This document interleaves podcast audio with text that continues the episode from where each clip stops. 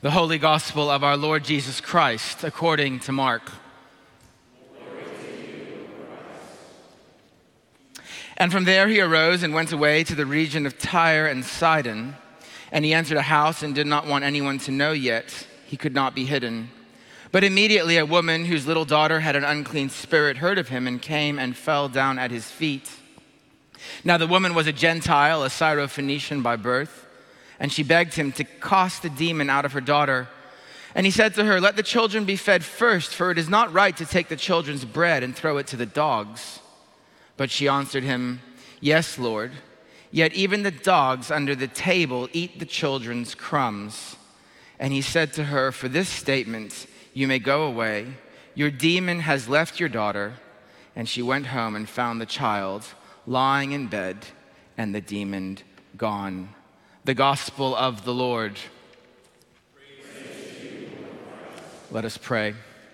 Oh, Heavenly Father, your word is breathed out by you. May it teach us, rebuke us, correct us, and train us in righteousness, that we might be thoroughly transformed into the likeness of your Son, our Savior, Jesus Christ. Amen. Won't you please take your seats?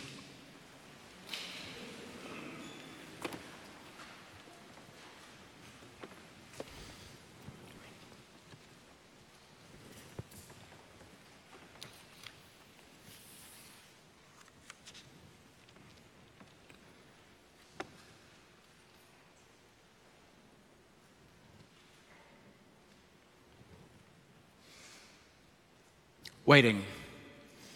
It's a strange feeling, isn't it? That was probably just long enough for you to begin to think to yourself, is John going to do something? Is Claudia going to do something? Did we forget to do something? Were we supposed to do something so that he would begin? Uh, waiting brings up all kinds of emotions within us, whether you're waiting for the microwave to heat up your cup of coffee, uh, or you're waiting for the birth of your first child, or you're waiting for somebody to die. Waiting, waiting, waiting. It's so much of what we have to endure and go through in life. In Romans chapter 15 and verse 4, we read that everything was written in the past was written to teach us, so that through the endurance taught in the scriptures and the encouragement they provide, we might have hope. As we come to Genesis chapter 16 uh, this morning, we need to keep in mind that we are coming off the back of those wonderful promises and those wonderful words in Genesis chapter 15, verse 6, that Abraham believed and it was credited to him as righteousness. And then Genesis 16 happens. If you feel like you've been here before, you only have to go back to chapter 12 when God made that initial promise. And no sooner had he done that than Abram went down to Egypt and lied about Sarai being his sister and not his wife. Uh, here then seems to be this pattern God makes wonderful promises, and Abram messes them up. Uh, sometimes we learn from people what we should be like, things worthy of emulation, and sometimes we learn what not to be like and what not to do. And there is much of that in Genesis 16. If last week's question on Abram's lips was, How do I know? the question now seems to move to, How will I wait? What will I do while I wait? How will I respond to God's promises when they seem no closer today than they were 10 years ago? Who will I trust and rely and depend upon for God's promise? What if God needs my help to get the job done? Perhaps it's time to step up and make a plan. And so we arrive at Genesis 16, and we're told that Abram had been living in Canaan for 10 years in verse 3. But before that, we're reminded that at this point, Sarai had borne no children. The promise of God had consisted of a land that God would show Abram in chapter 12, a great nation that he would become, and a blessing to all the nations of the earth as Abram is blessed. Uh, that uh, promise was extrapolated later on in chapter 12 when the Lord appeared to Abram and said, To your offspring, I'll give this land. In chapter 13, he says, Look around to the north and the south and the east and the west. All this land you see, I will give to you and your offspring. Uh, later on in chapter 15, the Lord takes Abram outside and looks, tells him to look at the stars and says that a son from your own flesh, of your own flesh and blood, from your own belly, he will be your heir and not another. And again, God promises that it is to Abram's descendants he will give this land. Now, I don't know about you, but I can honestly say that I have never had God show up in my life that many times and speak to me in fact, he's never shown up in my life and spoken to me in the way that he speaks to Abram. And so it does jar us when we get to chapter 16 uh, that Abram and Sarah are still waiting on God to fulfill his promise and that they go and take this course of action. They are living in the land. They do seem to have been blessed, at least financially. There's the 318 fighting men and the victory that they won over the kings back in chapter 14. But in terms of children, like dust of the earth, like dust in your vacuum cleaner when you empty it, well, there are none of those. And it seems that Sarai in particular is feeling that pain. She's aging out. She's waited 10 years. Her barrenness was most likely the most painful experience in her life, and persevering steadfast faith in the promise of God, month after month after month, could not have been easy for her, could not have been easy in their marriage. Sometimes we might be tempted to think that God is slow to keep his promise. Here we begin to see that at work that there is a long interval between the promise made and the promise realized. And we might be tempted to think that the promise has been broken or that there's something that I need to do on my side to activate that promise. Like when I get a new cell phone or when I get a new credit card and I've got to activate it. It arrives, but it's not part of my life until I activate it. And, and so Sarah goes to Abram one day and says, Okay, let's activate this promise. Here's what we're going to do. Sarah says to Abram, verse 2 Behold, now the Lord has prevented me from bearing children. Go into my servant, that servant that we were introduced to in chapter 1, uh, in, in, chapter, in verse 1, Hagar. Go to her, and maybe I will obtain children through her. Sarah knows that God has promised. She knows that it is God uh, who has prevented her from being able to conceive. And nevertheless, she acts in rebellion against God and says, Hey, Abram, let's do it our way. So she concocts this plan that might seem very strange to us, uh, but in the moment and in the ancient Near East, it was uh, very acceptable. Uh, the neighbors, uh, the people down at the country club, they wouldn't have given it a second thought. In actual fact, they were probably thinking, why did Abram and Sarah wait so long to do this? This is what we're all doing. It just makes good common sense. It's practical, it's expedient, it's reasonable, and Abram just goes along with it. So after Abram had lived 10 years in the land of Canaan, Sarai, Abram's wife, took Hagar, the Egyptian, her servant, and gave her to Abram, her husband, as a wife, and he went into her, into Hagar, and she conceived. Well, that's great, isn't it? I mean, that's what we were all waiting for. We're waiting for Abram to have a child. 10 years in the promised land. Baby is on his way.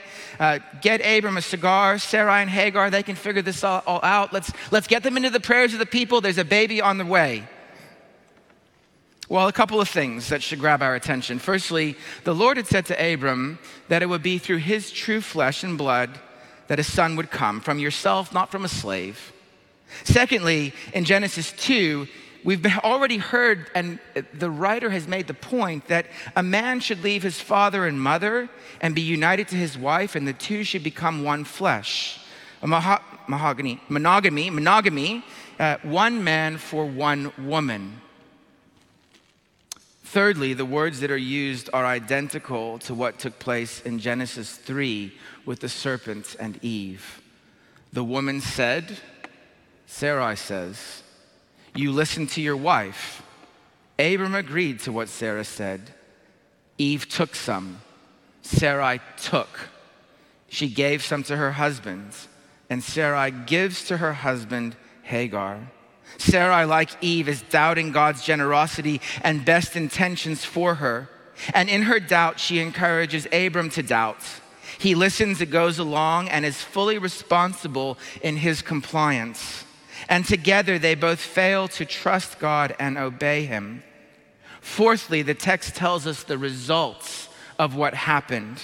They are broken relationships and misery all around.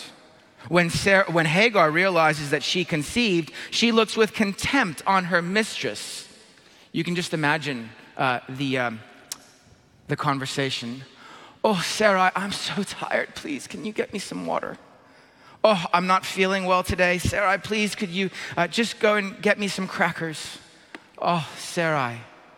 You just hear that playing out in the tent. Sarai goes to Abram and says, You've done this thing to me, Abram. May the wrong done to me by you, may that be on your head. I gave you the servant to your embrace. And when she saw that she had conceived, she looked with contempt on me. May the Lord judge between you and me. Hagar and Sarai's relationship is broken. Sarai and Abram's relationship is broken. Abram and Hagar, who are now man and wife, their relationship is broken because Abram says, I don't really want anything to do with her now. Sarai and Hagar have got it going on because Sarai goes on and humiliates and oppresses Hagar. Then Sarai, verse 6, dealt harshly with her and she fled from her. Distrust always leads to misery and brokenness. God's promises always require us to wait. God's chosen time. God's promises always require us to trust, rely, and depend on God's chosen means and God's chosen instrument and God's chosen method. The ends will never justify the means. And so Abram and Sarai take the matter of fulfilling the promise into their own hands. To quote the song, they did it my way. God's promise, my way. They're flagrant, irrational, and gratuitous in the light of God's promise. And Abram's promise, problem wasn't that Sarai couldn't have children, but rather that God's promise and his apparent fulfillment of it was so slow. And so, here for us are not examples worthy of emulation but an opportunity to learn what not to do while we wait for God to fulfill his promise. Here we learn that distrust of the Lord and his promises always leads to misery and brokenness. We must learn to trust God because God is trustworthy. In fact, the only reason that you need to trust the Lord is that he is trustworthy. So that the Christian life is about the God of promise and the life of faith we live. When it comes to the Lord, a promise made is a promise already realized. Because when God makes a promise, that promise is not just kept, it is as good as done. It is already realized, but you might have to wait. That's why in Joshua 21, we can read that the Lord gave Israel all the land he had sworn to give their ancestors, and they took possession of it and settled there. And the Lord gave them rest on every side, just as he had sworn to their ancestors. Not one of their enemies withstood them. The Lord gave all their enemies into their hands. Not one of the Lord's good promises to Israel failed. Every one was fulfilled. In Peter's second letter, we read that above all, we must understand that in the last days, scoffers will come and they'll follow their own evil desires and they will say to us, Where's the coming that he promised? Ever since our ancestors died, everything goes on as it was since the beginning of creation, but they deliberately forget. But you do not forget this with the Lord, a day is like a thousand years, and a thousand years is like a day. The Lord is not slow in keeping his promise, as some understand. Instead, he is patient with you, not wanting anyone to perish, but everyone to come to repentance. There is a way that we, like Abram and Sarai, might decide that it's time that we take matters into our own hands and so we attempt to work God's promise into our life. Or we attempt to work out our salvation in our own way through our own works righteousness and our own self salvation and not trusting by faith in God's Son, Jesus Christ. The only way to be saved is a righteousness that comes through faith in him. And so, Abram, this great example of faith, also becomes a great example of failure because he does get it wrong at times. Wavering distrust does not ruin everything, but it certainly does lead to misery and it makes a big mess of things. The second thing that we notice from this passage is not just the, uh, the gratuitous distrust of Abram and Sarai, but the gratuitous kindness of God in Hagar's story. Uh, the God who sees is kind enough to pick up the pieces. And so we arrive at verse 7. Uh, uh, Hagar flees, she runs away, and the angel of the Lord finds her at a spring in the wilderness on the way to Shur. And he says to Hagar, servant of Sarai, Where have you come from and where are you going? And she said, I am fleeing from my mistress Sarai. Uh, the major human parties in this story, they've been happy to leave things as they were. Uh, they had worked out a plan, and although it had some downsides, it would work out okay as far as they were concerned. But God is not happy about it. The point is that God hates misery and brokenness. He didn't create us to live that way. He loves harmony and peace, justice and righteousness. And so when he sees this woman and knows that she has been mistreated horribly by God's people, he responds and he reopens the issue.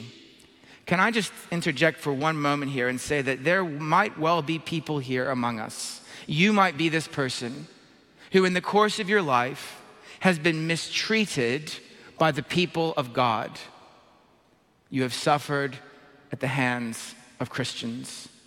You are on a knife's edge when it comes to this whole Christianity thing because of the way that you have been treated at some point in time in your life. Can I say that do not let the people of God distort and pollute your vision of God? God comes to Hagar in the wilderness on the side of the road at this well and has this personal encounter with her. The angel of the Lord says to her, not what she wants to hear, by the way, return to your mistress and submit to her. And the angel of the Lord also said to her, I will surely multiply your offspring so that they cannot be numbered for multitude. You're pregnant and you shall bear a son, verse 11. You shall call his name Ishmael, because the Lord has listened to your affliction. He shall be a wild donkey of a man. Can you imagine that? Hi, this is my son Ethan. He's a wild donkey of a man, but that's okay. He shall be a wild donkey of a man, his hand against everyone, and everyone's hand against him, and he shall dwell over against all his kinsmen. And so she called the name of the Lord who spoke to her, You are a God of seeing. For she said, Truly here I have seen him who looks after me. God is the one who looks after her. God is the one who looks after us and God is the one who looks after you. There's deep irony that this Egyptian uh, slave actually gives God a name. You are a God of seeing. What you need to know this morning is that regardless of what you have experienced, God sees you and He knows you and He comes close to you and He draws you back to Himself. The issue here is that God loves all people. He loves the poor, the downcast, the outcast, the refugee. That is his nature. And although God makes an exclusive statement about salvation, I am the way, the truth, and the life, no one comes to the Father except through me. He is inclusive of all people. The Lord is not slow in keeping his promise, as some understand slowness. Instead, he is patient with you, not wanting anyone to perish but everyone to come to repentance. We see this in our gospel reading in Mark 7. Jesus is engaged in his ministry to the Jews when a Gentile woman comes to him and begs him to help her daughter. And in language that sounds really harsh to us, but which was clearly understood by the woman, Jesus responds by telling her that it's inappropriate to give to the Gentiles what has been reserved for the people of God first. But she reads Jesus' response being full of hope, and she continues to ask Jesus for help.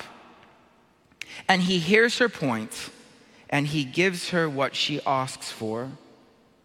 Jesus knew that God had called him to minister to the Jews first, but he cannot resist this woman's logic. After all, God's final intention through him is the salvation of the whole world.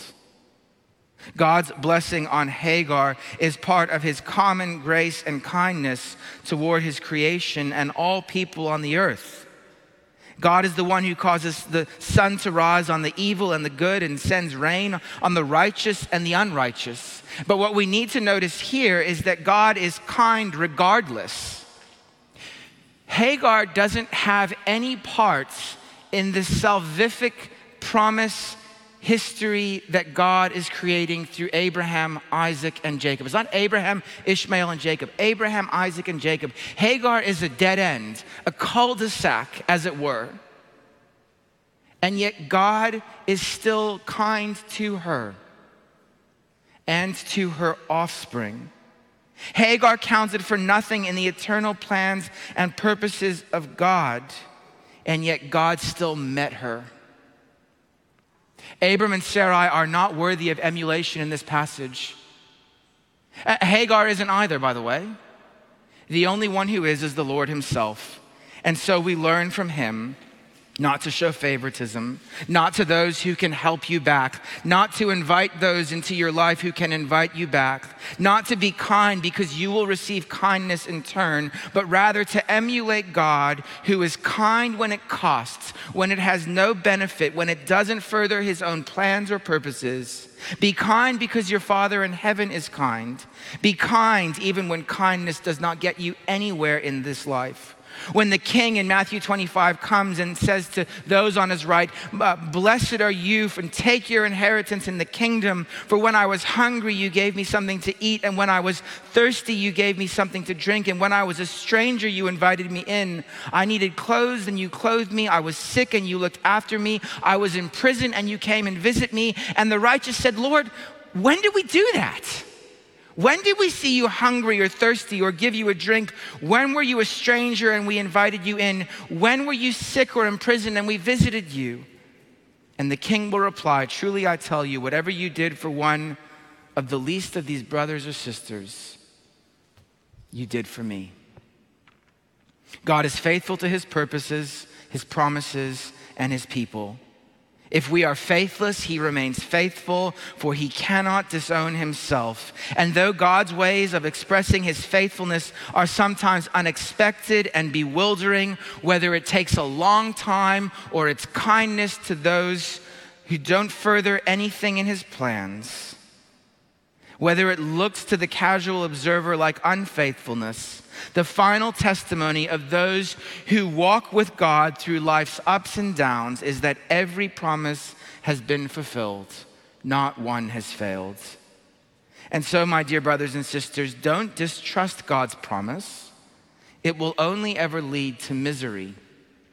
And be kind, because your heavenly Father is kind he was kind to you when he shone the light of the gospel into your dark heart and brought you from spiritual death to spiritual life.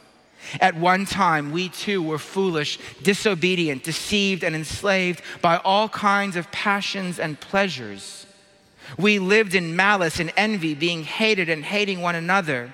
But Paul writes to Titus when the kindness and love of God, our Savior, appeared, he saved us not because of righteous things we had done, but because of his mercy.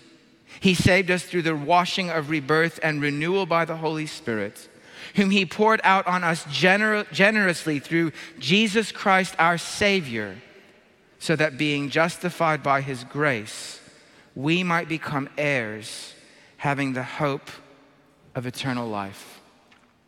And so let me ask you, friends, this morning while you wait, will you be kind? And while you wait, will you continue to trust the Lord, even when it might look like He's not doing anything and you don't feel like you're any closer to the promises than you were 10 years ago? Would you bow with me and let's pray? Our Lord God and Heavenly Father, give us faith to receive your word the understanding to know what it means and how it will apply in our lives, and the will to go from this place ready to be transformed into the likeness of our Savior Jesus Christ. Mold us, shape us, and give us soft hearts and minds. We ask this in Jesus' name. Amen.